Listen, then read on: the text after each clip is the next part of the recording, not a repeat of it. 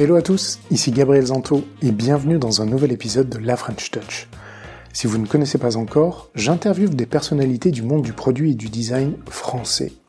Mon objectif est de vous faire découvrir une nouvelle personnalité, son parcours, ses conseils, et que vous puissiez vous les approprier pour vos propres projets, vos équipes ou tout simplement dans votre vie.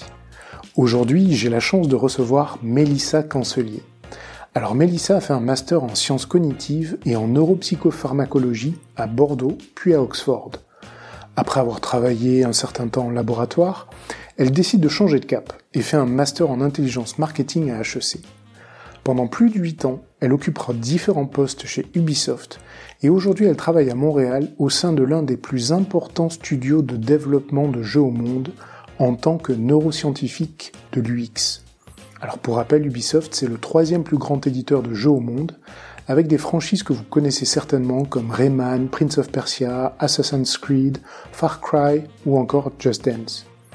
Écoutons Melissa nous expliquer le fonctionnement du cerveau humain et l'impact que peuvent avoir les neurosciences dans le design et l'UX des jeux vidéo. Belle écoute à vous. Bonjour Mélissa. Bonjour Gabriel. Merci beaucoup de venir sur la French Touch euh, podcast. Merci avec plaisir. Euh, on, parle, on va parler de neurosciences, du UX et tout. Du coup, j'avais, euh, enfin moi je me disais ok, on va décoincer un peu tout le monde. Allons-y. Est-ce que tu peux nous dire en quelques mots un public de gens qui travaillent dans le produit Qu'est-ce qu'on entend par neurosciences? C'est quoi les sciences cognitives? Moi, je m'étais noté par exemple le système limbique ou, le néocortex. Qu'est-ce qu'une heuristique? Voilà, déjà, on va commencer par ça. Alors, les neurosciences, c'est l'étude du système nerveux. D'accord. Les sciences cognitives, ça va être euh, l'étude des processus cognitifs, c'est-à-dire que bon, le système nerveux, on a aussi bien les nerfs périphériques et puis on a euh, le système nerveux central qui va regrouper donc le cerveau et la moelle épinière. Et les sciences cognitives, vraiment, ça va vraiment être euh, un intérêt sur, en gros, tout ce qui va consister en des opérations cognitives. Et donc là, on va parler plutôt de pensée, du fonctionnement de l'esprit en fait, et de psychologie, mais au sens systémique. voilà, quel est le substrat biologique derrière Et donc les neurosciences cognitives, c'est vraiment le lien entre un processus cognitif, donc une opération de, de pensée ou comportementale, et le lien qu'il y a avec le substrat biologique. D'accord. Donc en gros, c'est quoi euh, Qu'est-ce qui se passe chimiquement et biologiquement quand je pense à quelque chose, quand je parle, euh, quand je me rappelle de quelque chose? Qu'est-ce que c'est que la mémoire à long terme en fait euh, Où sont stockées les informations? Comment elles se, elles se stockent? Alors où sont stockées? J'exagère, hein. mais voilà. Les, typiquement, les, les, neurosciences cognitives, c'est le champ, le champ d'études du système nerveux qui va nous amener à comprendre, notamment par Eric Kandel, donc qui a un prix Nobel il y a déjà quelques dizaines d'années, que la mémoire à long terme consiste en une modification euh, des connexions entre les neurones, des modifications donc biologiques. D'accord. Voilà. C'est incroyable. Donc on, fait le lien entre euh, la psychologie et la biologie, enfin le psychique et le, et le, biologique. À quel moment ça t'a intéressé ça? Alors il y a très longtemps. en fait, moi quand j'étais petite, j'adorais les dauphins.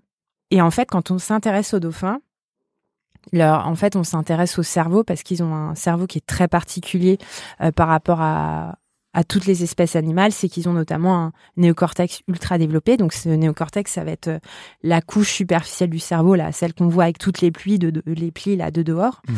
Et euh, c'est la seule espèce en fait qui a plus de circonvolution, donc de plis euh, que l'humain. Que l'humain, ouais. Et, euh, et donc, euh, et leur cerveau a été l'objet de beaucoup de fantasmes. On s'est dit, oh là là, ils sont super intelligents. Ils et arrivent puis, à communiquer. Ils arrivent à communiquer. ils ont aussi un, un sonar, donc ça, ça intrigue beaucoup. et puis, et puis voilà, les dauphins, ils, ils, sont en groupe, des groupes nombreux. Ils ont aussi un, un, une ligne avec toujours cette espèce de sourire qui, qui, qui n'en est pas un, mais qui, qui leur donne un côté sympathique. Hyper, exactement c'est-à-dire que euh, voilà, c'est tout de suite mignon. Bah, maintenant, euh, s'ils vont nous attaquer, ils ont toujours ce sourire, quoi. Faut, faut juste le savoir. Mais euh, voilà, ils sont, ils sont, ils sont l'objet de beaucoup de de, de, fantasmes et de et voilà. Et donc moi, c'était aussi un, intérêt que j'avais. Et donc en m'intéressant à leur cerveau, je me suis intéressée au cerveau et puis ça a commencé là. Donc vraiment, avant de savoir que ça s'appelait neurosciences, hein, très franchement, je me suis beaucoup intéressée au fonctionnement du cerveau. Vraiment, les neurosciences pour moi, c'est un énorme appel à, l'empathie parce que ça nous permet de comprendre euh, justement ce que tout ce qui se passe au niveau inconscient. c'est pour ça que c'est un intérêt très très fort, notamment en expérience utilisateur ou même en design thinking, c'est-à-dire que anticiper le modèle mental d'un utilisateur, c'est ce qui nous amène à lui faire des belles propositions. Et puis, euh, anticiper un modèle euh, mental d'un utilisateur, c'est aussi compliqué quand on n'a que l'approche déclarative, c'est-à-dire que quand on n'a que euh, l'expérience que l'on perçoit et l'expérience qu'il perçoit. en gros, la vaste majorité des processus cognitifs, donc de, notre mental étant inconsciente, et ben si on s'intéresse simplement à ce que l'on observe et ce que l'on nous raconte, même avec la meilleure foi du monde et des très bonnes qualités d'observation, il y aura des choses qu'on omet parce qu'elles se passent sous le niveau de conscience, et puis il y a des choses qu'on oublie parce que ça va trop vite. Et donc pouvoir accéder à ce qui se passe entre guillemets sous le capot, ouais. euh, et ben c'est euh, une, une manière d'aller un petit peu plus loin dans ce gap qu'il existera toujours entre l'expérience réelle et la manière dont on l'exprime. Parce que là, tu parles du, du modèle mental, d'arriver à comprendre effectivement quel est le modèle mental et donc d'arriver à designer une expérience qui tient compte en écartant tous les biais ou le modèle mental des designers, etc. Est-ce que tu peux définir ce que c'est un modèle mental pour ceux qui ne connaîtraient pas euh? bah, Un modèle mental, ça va être euh, en gros euh, la disposition cognitive dans laquelle va se retrouver un utilisateur face à une interface ou dans, ou dans une expérience. si je prends l'exemple d'une interface donnée que je vais créer pour des enfants, il, y aura, il y aura un décalage entre moi et un enfant, notamment via l'apprentissage de la lecture. Euh, donc, il faudra peut-être que je mette moins de texte, euh, ou alors euh, un décalage qui peut exister, notamment par des formations professionnelles, entre le langage que j'ai employé pour pour pouvoir comment dire décrire quelque chose et la manière dont je vais le présenter à un utilisateur dans le jeu vidéo, par exemple. si on a des on a pour pour suggérer le fait qu'il y ait une interaction, on a des Y interact qui apparaissent sur l'interface. En fait, à la base, c'est un langage de designer. C'est-à-dire que si je suis, moi je suis dans le monde de mon jeu, mhm. euh, je fouille, ou je touche, ou je prends, ou je vole. Ou, euh, et, donc il y en a hein, qui maintenant mettent Y, loot, mais pas tous. Et on voit qu'il y a une déformation professionnelle où en fait on a le modèle mental du designer qui devient euh, trop perceptible peut-être aux joueurs. Est-ce que tu as un catalogue des des modèles mentaux, des, on mm. parle de l'enfant là. Mm. Quand tu me dis effectivement un enfant, euh, en fonction de l'âge, potentiellement il maîtrise plus ou moins la lecture, mm-hmm. et donc il y a un côté euh, frappé du bon sens. Ouais. Alors, euh, quelle distinction tu fais entre ça versus une analyse très scientifique, puisque là on est quand même dans mm-hmm. la science? C'est documenté? C'est où? C'est comment? C'est ça. En fait, il y a, vraiment deux pans quand on s'intéresse à une cible donnée.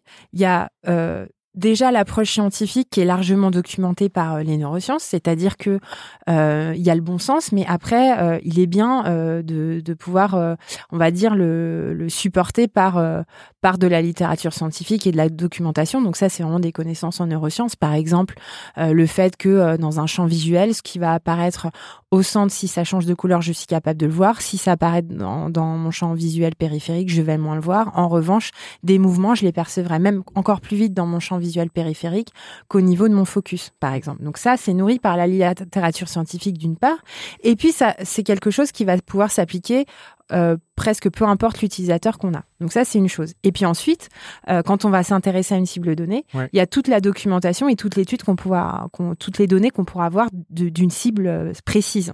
Et donc ça, ça viendra en fait, se, on va dire, se superposer, si j'ose dire, entre, en gros, qu'est-ce qui fait que de toute façon ayant tous un cerveau avec deux hémisphères, on a une manière de fonctionner entre guillemets commune. Et ensuite, euh, qu'est-ce qui va faire la, la, spécificité pardon de mon utilisateur face à mon système?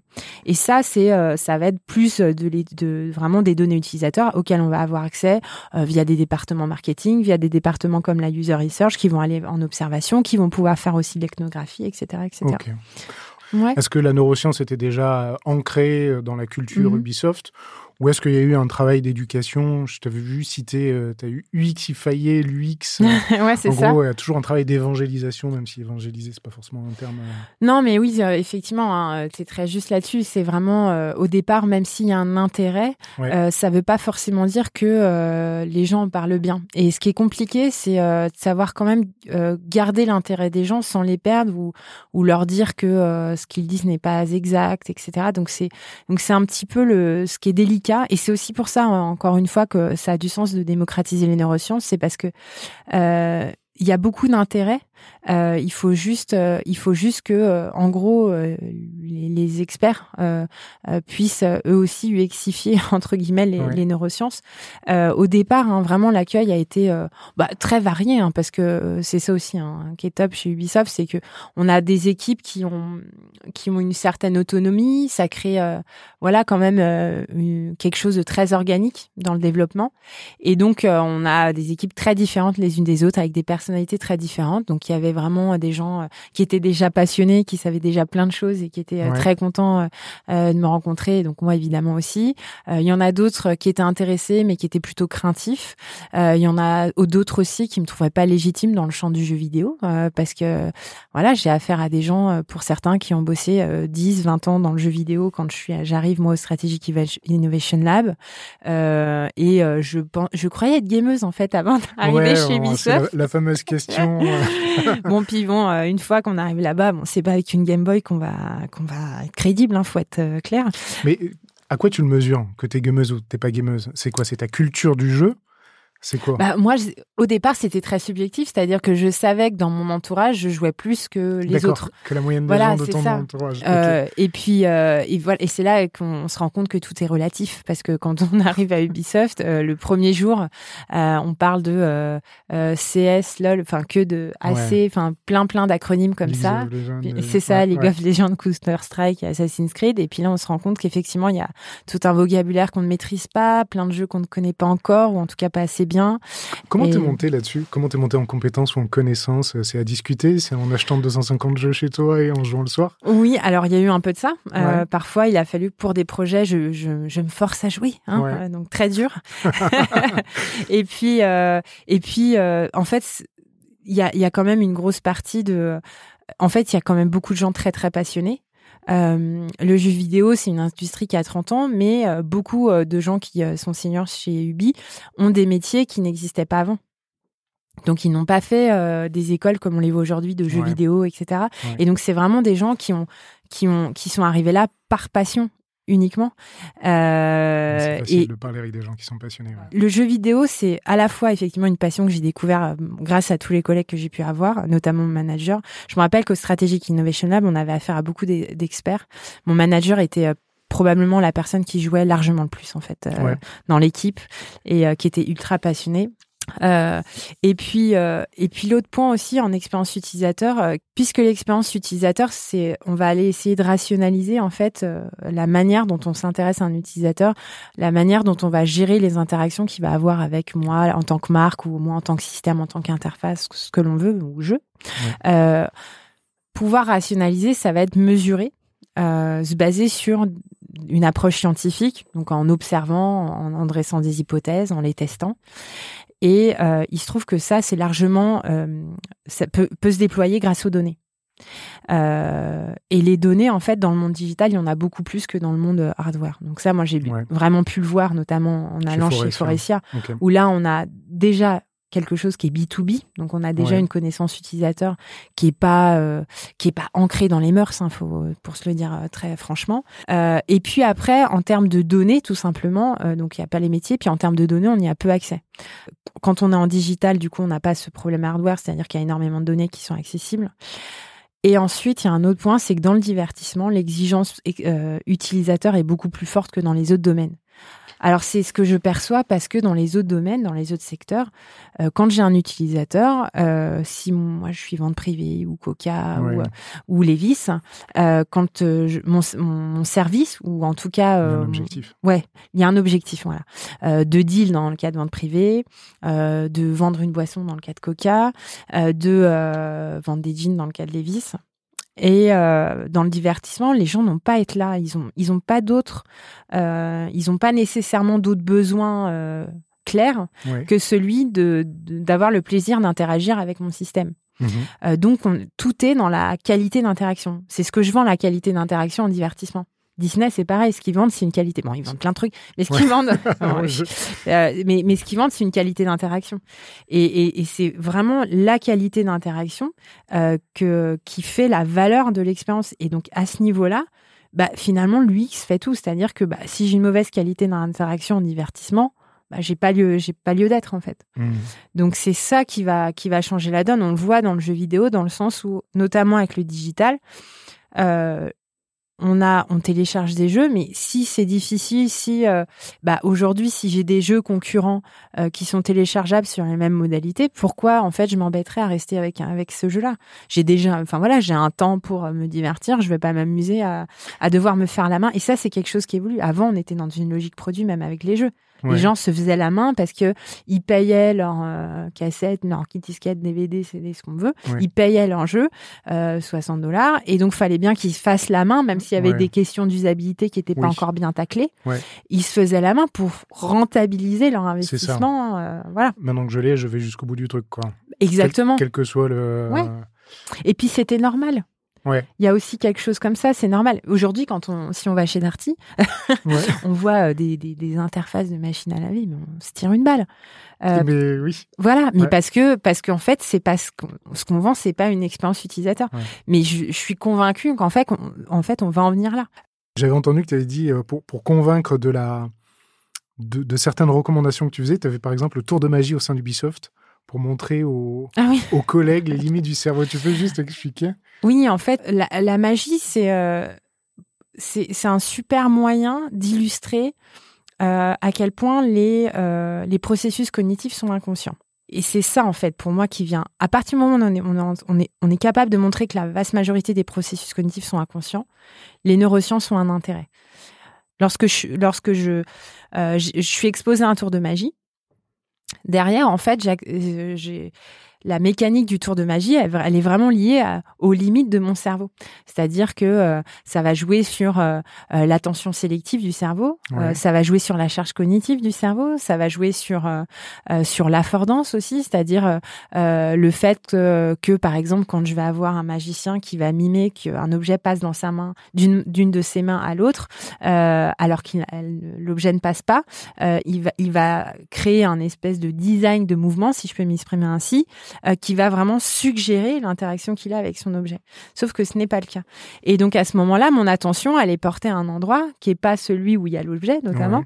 et euh, parce que euh, voilà, euh, de manière inconsciente, euh, de toute façon, mon cerveau a interprété euh, ce qui se passe.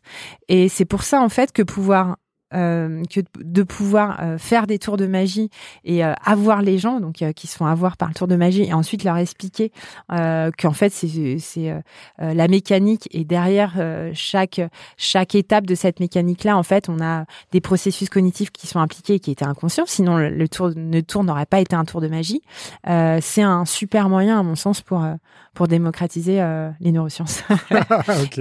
Si on reparle amélioration de l'expérience de jeu, dans un processus que j'imagine long de production d'un jeu, ouais à quel moment toi tu interviens? Mhm. Comment ça se passe? Alors euh, ouais, en fait, euh, euh, pour moi, il y a vraiment trois gros éléments qui viennent transformer l'approche expérience utilisateur quand on peut y arriver le plus tôt possible. Ouais. La, la, la première, effectivement, ça va être de toute façon les possibilités d'itérer. Donc ça, c'est ce qui vient vraiment euh, euh, démontrer en fait euh, les toutes les les pertes cachées à pas faire de l'UX. Ouais. Et euh, parce qu'on se dit, parce que les gens aiment bien mettre du ROI derrière lui, enfin ils, ils aimeraient bien en mettre. Oui. Mais en fait, c'est quand c'est quand on vient le faire en amont qu'on se rend compte de tous les coûts qu'on n'a pas euh, quand on fait des processus classiques. Euh, donc ça, c'est une chose. Euh, par contre, quand on vient justement, quand on a la chance de pouvoir intervenir en amont, comme ça a été le cas euh, chez Ubi, euh, ne- je pense à un jeu là, euh, comme euh, Lapin Crétin Mario. Ouais. Euh, ce qui est super, c'est que du coup, ben, on travaille directement avec l'équipe qui est au départ. C'est-à-dire qu'au départ d'une production de jeu, on a une petite équipe où on a euh, les créateurs, euh, le game director, mais donc des gens qui vont porter la vision du jeu. D'accord. Et puis après, ben, l'équipe grossit euh, pour que pour que le jeu se développe, grossit encore pour que le jeu se polish, etc., etc. Mais donc avant d'aller rentrer dans le moteur de jeu, si j'ose Ouais. dire, euh, en fait, on a donc cette vision-là qui est portée et donc il y a le premier élément effectivement de pouvoir euh, diminuer les coûts. L'autre élément, c'est de pouvoir travailler très en amont et du coup d'être avec euh, des gens à qui on va pas donner la leçon Mhm. mais avec des gens euh, qui vont en fait pouvoir exprimer leurs compétences Et, euh, et en fait, on a beau être UX, on a beau avoir de l'expérience même dans le jeu vidéo, euh, je suis pas game designer, je suis pas level designer. Et en fait, de, de mon expérience, en fait, chaque métier en fait a sa contribution à l'UX. Euh, il faut savoir aussi en tant qu'UX, enfin en tout cas maintenant je l'ai appris, euh, il s'agit pas d'aller euh, dire aux gens comment on fait l'UX simplement. Il s'agit aussi de savoir euh, euh, les observer, les écouter, les comprendre euh, pour se rendre compte en fait de la contribution qu'ils font déjà potentiellement à l'UX et de savoir comment l'articuler avec toutes les autres contributions. Parce que finalement l'UX c'est c'est pas une belle interface, l'UX c'est plus une dynamique d'équipe qui doit qui doit se mettre en place. Et ça c'est vraiment quelque chose que, que j'ai compris sur le sur le terrain et c'est c'est vraiment cela dont je parle quand je parle d'UXifier l'UX. C'est-à-dire qu'il faut aller comprendre en fait c'est les, les premiers utilisateurs ça va être ses collaborateurs quoi. Il faut mhm. aller les comprendre, comprendre leur périmètre, c'est quoi leur métier etc. Donc déjà on peut solliciter leur expertise très très tôt. Euh, ça veut dire que quand il y aura euh, des, des recommandations, ils seront beaucoup plus réceptifs, ils comprennent pourquoi. Euh, ils y ont pensé potentiellement, euh, ils les font de même. Mmh. Et après, le, troisième élément, au-delà de cette facilité qui est amenée par euh, voilà le fait de savoir valoriser les contributeurs, c'est qu'en termes de créativité, en fait, on bride pas la créativité. Plus on arrive en amont et moins on bride la créativité et on n'est pas dans la recette quoi. On n'est pas euh, là-dedans. Et ça, c'est quelque chose qui a énormément de valeur parce que moi, qui n'ai pas euh, créative, euh, pouvoir garder toute la valeur de ce talent-là, qui notamment dans le jeu vidéo est, vraiment l'essence de, de l'identité d'une marque, d'un jeu, voire même même d'un éditeur mm-hmm. au sens plus large, c'est critique.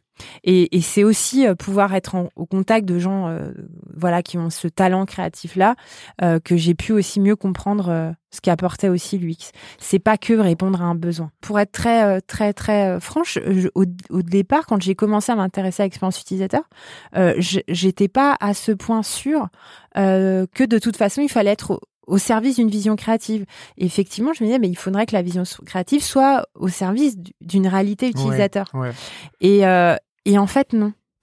Un truc très basique, je te demande. Oui. Euh, c'est quoi les, euh, c'est quoi selon toi les critères d'un bon jeu d'un point de vue UX ben, Pour moi, il y a deux gros piliers. Hein.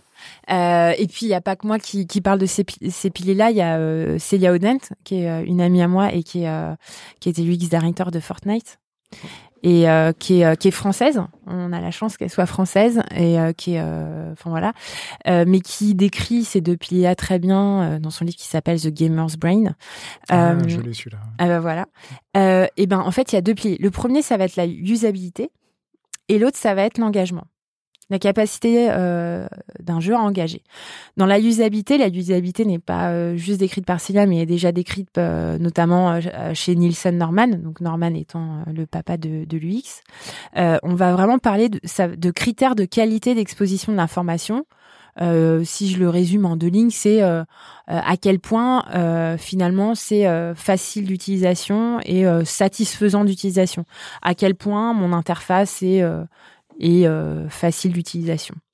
Euh, à quel point je m'en rappelle bien, à quel point c'est facile d'apprendre, à quel point euh, tout est euh, les tout est bien disposé, les groupes d'information ont, ont, du sens, etc.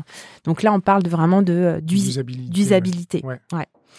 Euh, et puis après, on a euh, donc l'engagement. Et là, on va être dans quelque chose, franchement, hein, qui se rapproche euh, beaucoup plus de la définition étymologique de l'engagement que le nombre de vues, etc. Le, vraiment, l'engagement, c'est c'est comme, enfin, si on regarde la définition étymologique, c'est genre une promesse. Et effectivement, l'engagement, ça va être à quel point je suis capable de me projeter sur quelque chose de positif en interagissant avec quelque chose. De positif. Ouais. Ok. Donc ça va être, euh, bah, par exemple, si je prends l'exemple de, de séries, euh, il y a des séries, moi j'adore euh, Colombo par exemple, et donc Colombo, quand je finis un épisode, contente. Je suis, je suis contente, voilà, mais bah, je, je peux très bien m'arrêter là. Ouais. D'accord? Je suis pas, euh, euh, je suis engagée, mais euh, j'ai pas besoin d'y retourner tout de suite. Donc je suis engagée parce que parce que c'est très qualitatif, parce que parce que j'adore l'acteur, parce que j'adore le personnage, et donc j'ai quand même envie de revoir. Ok. D'accord? Ah, c'est ça la motivation. C'est pas le. Parce que là, spontanément, quand tu me dis, tu parles de Colombo, je me disais les Netflix où tu binges parce que t'as une espèce de cliffhanger, Cliffhanger. à la fin Tout à fait. Bah, euh, Ça, c'est aussi un autre moyen d'engagement, qui est, mais qui est plus court-termiste. C'est-à-dire que euh, je peux très bien me binger une série. euh, et euh, une fois que j'en ressors complètement, euh, avec le recul, je me dis pas euh, waouh, c'est euh, la série du siècle. ouais. D'accord? Donc c'est pour ça, il y a, y a plusieurs modalités effectivement d'engagement. On peut très bien avoir envie de quelque chose à venir tout de suite. Et, euh, et tu le dis très bien, effectivement, quand j'ai un cliffhanger, euh, je me projette quelque chose à- à- de positif à venir tout de suite, tout de suite, parce que euh, j'ai plein de questions auxquelles j'ai pas de réponse là dans cette série et c'est Mhm. horrible. Et je veux absolument avoir ces réponses-là. Et je vais... Ouais, exactement. Donc là, je suis engagée, mais euh, dans l'immédiat. Euh, donc dans quelque chose de voilà de, de très immédiat. Et puis après, il y a l'engagement qui est euh, sur quelque chose voilà d'une expérience qu'on perçoit comme qualitative, qui, euh, qui peut potentiellement correspondre à ses valeurs, etc. Donc quelque Mhm. chose qui qui, euh, qui qui nous amène en fait à, à cette même appréciation, euh, peu importe le recul. Donc c'est encore, mais mais dans les deux cas, de toute façon, on parle bien d'engagement. Donc ça, c'est les deux piliers pour toi, donc l'usabilité et, euh, et l'engagement. C'est ça, ouais. tout à fait. Quand on parle de justement le cliffhanger, on flirte un peu avec un sujet. Enfin, il y a deux sujets qui m'intéressent là. Il y Mhm. a un, l'accessibilité, d'où on distingue de l'usabilité. Euh, Oui, j'aimerais tout qu'on à fait. dessus. Et le deuxième sujet, peut-être plus directement, c'est justement ce côté un peu. euh, ah, je vais dire dark pattern slash addiction slash euh, Oui. éthique. euh, Mhm. Je sais que tu es très euh, très clair là-dessus, mais je pense que c'est intéressant pour les gens d'en Mhm. parler. Ton point de vue sur le sujet.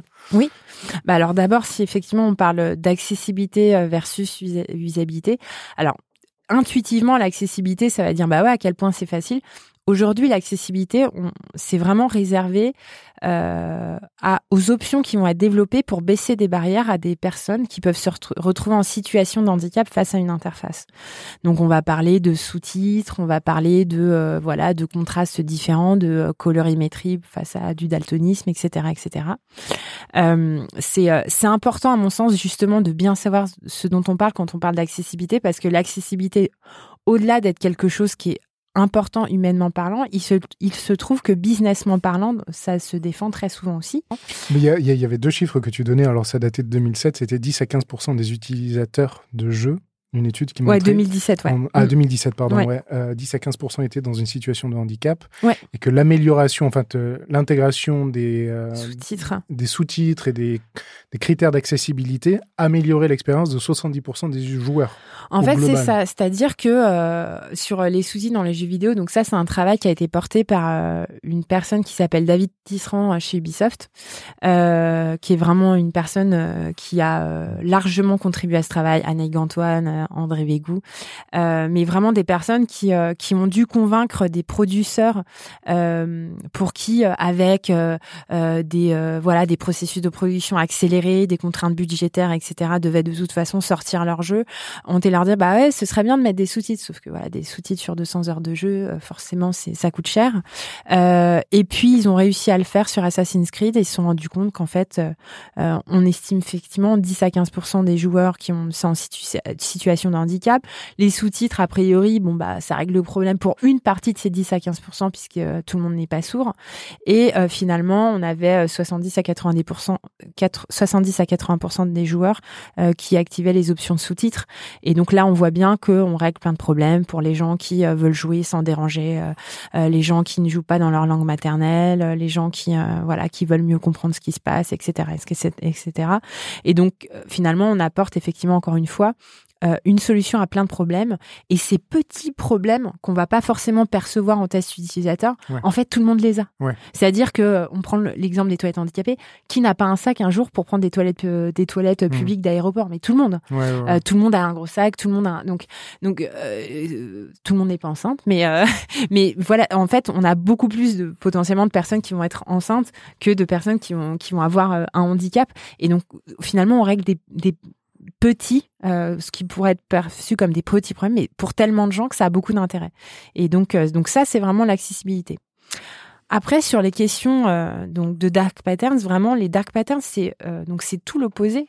Euh, le dark pattern, ça va être quelque chose qui va être fait euh, pour qui va euh, en prenant en compte donc les, questions d'expérience utilisateur, donc en étant, euh, en prenant en compte le modèle mental d'un utilisateur, on va être capable, voilà, de euh, de pouvoir euh, encourager, influencer le comportement de l'utilisateur, mais cette fois-ci pas forcément à son bénéfice.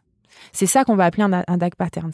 Euh, et, euh, et ça, surtout quand c'est euh, intentionnel, c'est ce qu'on appelle un dark pattern. On peut très bien avoir, on peut très bien avoir un, design d'interface qui ne profite pas à l'utilisateur, qui est pénible, sans que ce, ce soit l'intention du designer. Mais juste où tu mets la où tu mets la frontière entre par exemple créer de la frustration pour favoriser l'engagement versus euh, ouais versus euh... bah c'est c'est c'est compliqué parce que c'est euh, subjectif je pense qu'il y a une part de subjectivité dans le sens où euh, euh, on n'aura pas la même frustration en fonction de deux enfin chez tous les utilisateurs, ouais. on n'aura pas la même. Euh, et par contre, euh, moi, c'est vraiment sur l'intention en fait. Okay. C'est quoi l'intention? Qu'est-ce qu'on veut apporter de plus à l'utilisateur? Et c'est pour ça que pour moi, je, je, j'ai vraiment beaucoup de mal avec euh, euh, avec le, le, fait de de, de, de, de, vraiment de, de critiquer trop euh, l'aspect addictif des, des, jeux vidéo, c'est parce que en fait on, on, on fantasme sur l'intention qui est de toute façon de rendre des gens addicts. Euh, mais c'est pas le cas et, et toute source de plaisir aujourd'hui peut être source d'addiction. Peut être source d'addiction. Une addiction, par définition, hein, biologiquement parlant, euh, ça va être une, une altération euh, du, système de, récompense qui va être dû à, l'ingestion d'une substance donnée ou euh, un comportement répétitif. Et en fait, ça va être euh, donc lié à quelque chose dont on peut dont, on ne peut se réfréner de prendre ou de faire, même si ça va avoir des, des conséquences nuisibles sur notre vie. Donc il y a de, déjà une part potentielle de subjectivité dans l'interprétation de ce que va être une addiction. Pourquoi? Mmh. Parce que euh, c'est quoi des conséquences nuisibles sur notre vie? Euh, Aujourd'hui, on, a, on peut avoir des gens qui sont addicts au travail. Euh, le fait que ce soit euh, interprété comme une addiction, c'est subjectif. Si le travail c'est perçu comme quelque, comme quelque chose de bien, mmh. eh ben il n'y a pas de problème. Ouais. Euh, on peut avoir des gens qui vont être addicts au sport, ouais. euh, mais euh, comme c'est bien vu, ouais, voilà. Donc qu'est-ce qui se passe quand on arrête? Est-ce que les gens sont en, en plein sevrage? Enfin voilà. Mmh. Donc il y a c'est forcément subjectif dans le sens où bah aujourd'hui je peux pas aller te couper ton cerveau pour vérifier si t'as pas d'altération de dopamine du système de récompense avec des connexions dopaminergiques voilà à un endroit bien donné et voir si elles On sont pas liées ça c'est mesurable bah ça c'est mesurable. mesurable mais euh, bah c'est mesurable euh, typiquement quand il s'agit de substances substances on, on sait qu'elles vont être addictives parce que justement on sait que euh, biologiquement parlant neuropharmacologiquement parlant elles vont avoir un accès direct à, à certaines voies de neurotransmetteurs dans le cerveau euh, donc bien évidemment ce qui est grave c'est qu'elles font plein de dégâts au passage ouais. en plus de faire des dégâts sur sur le système dopaminergique donc les substances comme l'héroïne ou la cocaïne on sait très bien que c'est addictif parce que c'est euh, en, en, lien direct avec euh, les connexions dopaminergiques dans le circuit de, récompense du cerveau.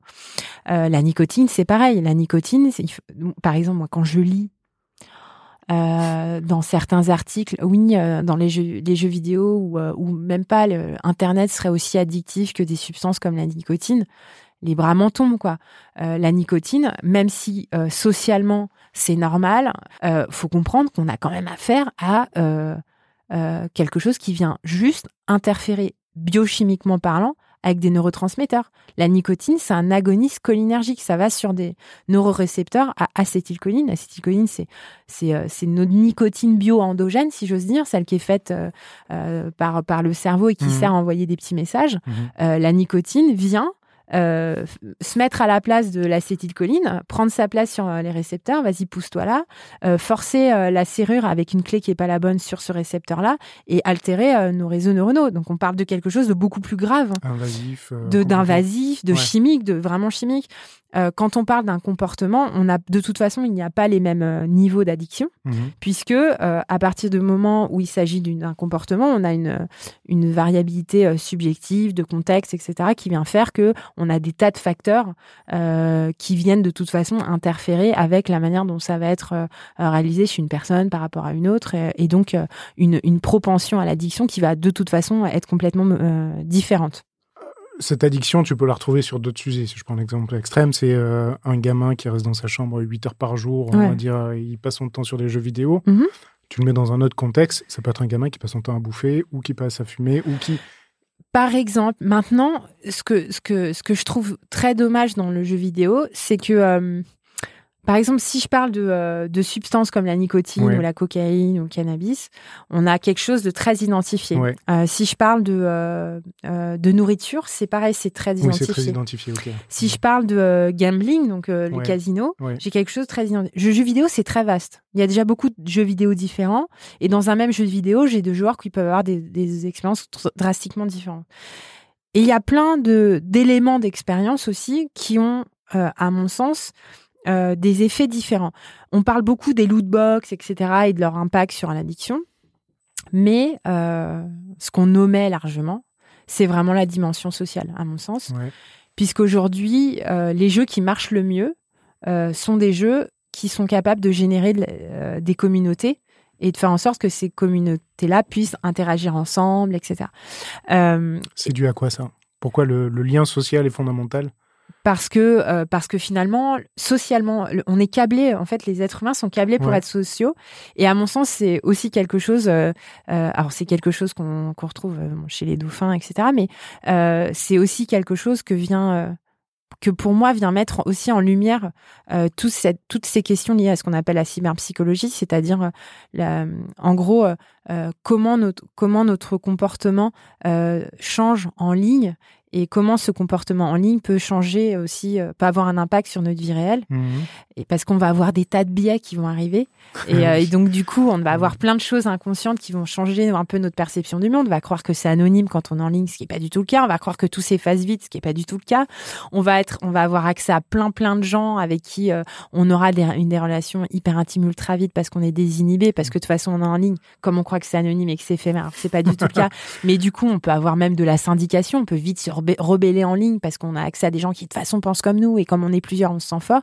Donc tout, tous ces petites mé- mécaniques euh, euh, sociales qui Ouais. existent dans la vie réelle prennent une autre dimension en ligne par le nombre d'informations, par euh, la manière dont on perçoit le contexte en ligne et par le nombre d'individus auxquels on peut avoir accès très vite.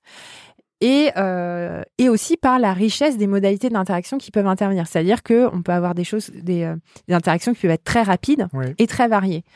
Euh, et ça, c'est quelque chose qui est complètement différent euh, de ce qui peut se passer dans la vie réelle. Et donc là, la connectivité, en fait, vient complètement transformer tout ça.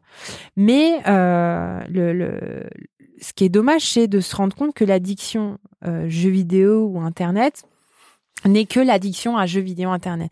Si on omet, à, à mon sens, la dimension sociale, euh, qui du coup euh, a vraiment un impact, euh, même biologiquement parlant, sur notre bien-être, puisqu'il faut savoir que euh, bah, le cerveau, lorsque lorsqu'il y a par exemple un rejet, quand on a un rejet social, Mhm. euh, il faut savoir qu'on a euh, des régions du cerveau euh, qui s'activent et qui se superposent avec les réseaux de la douleur, par exemple, la douleur physique. Et donc là, et, et quand on a, quand justement on est accepté dans un groupe, on a aussi du plaisir, euh, comme euh, quand je mange euh, une super pâtisserie Pierre Hermé ou un chocolat. Euh, Sans, sans compter sur aussi tout- des processus un petit peu plus long terme sur euh, la représentation qu'on a de soi, l'estime de soi, etc. Mhm. Donc quelque chose de très constructif. En fait, toutes ces dimensions-là euh, qui euh, qui viennent être euh, euh, déplo- qui viennent se déployer en ligne et qui viennent devenir ultra accessibles, on peut se retrouver ce qu'on appelle dans une guilde, dans une dans une équipe de joueurs euh, Ouais, sur un ouais. jeu.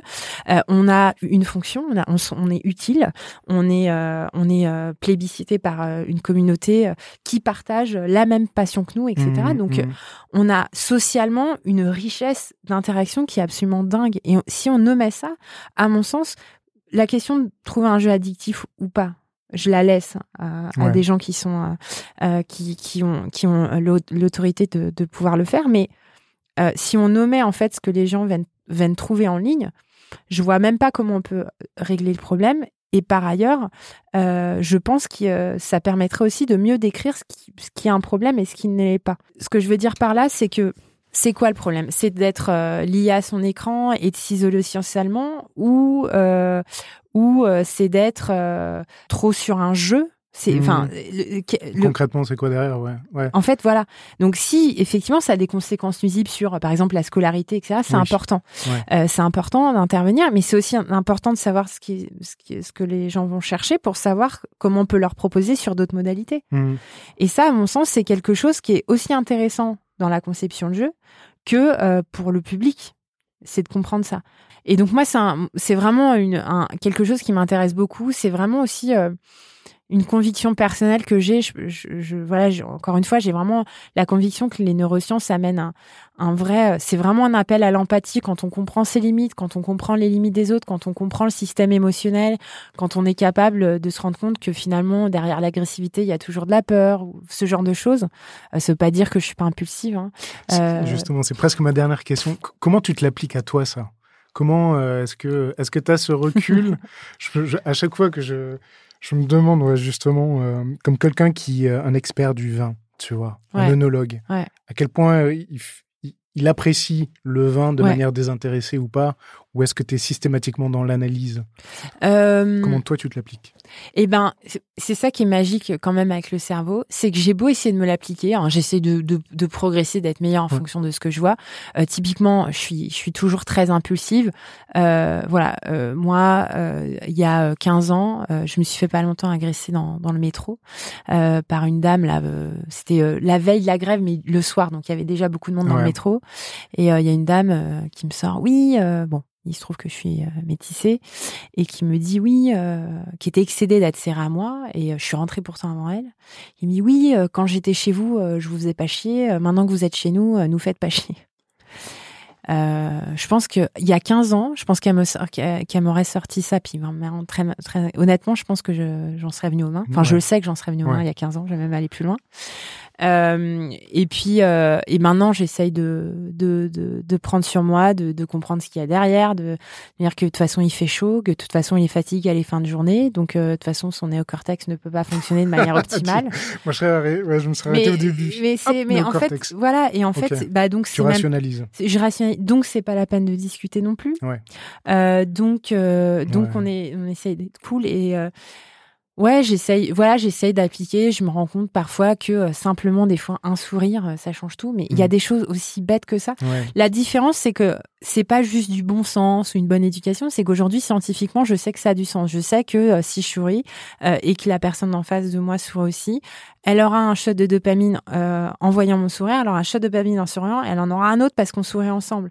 Donc en gros, et donc tout ça lié au système de récompense. Donc finalement, c'est oui, j'essaye. Maintenant, ce qu'il y a de magique avec le cerveau, c'est qu'on a beau le comprendre, on en a un quand même avec ses propres limites. Ouais. Donc il y a des choses que je comprends pas, il y a toujours des choses que euh, sur lesquelles je passe complètement à côté, et euh, et je serais pas plus intelligente parce que je Mhm. comprends mieux le cerveau. C'est c'est juste que Tu comprends euh, plus de choses. Ouais, voilà.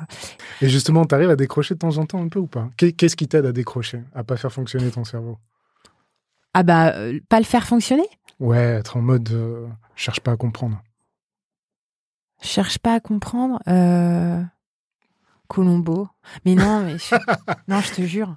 Non, Ouais, je- je- non, mais Ouais. vraiment, je je- j'ai aucun problème avec ça.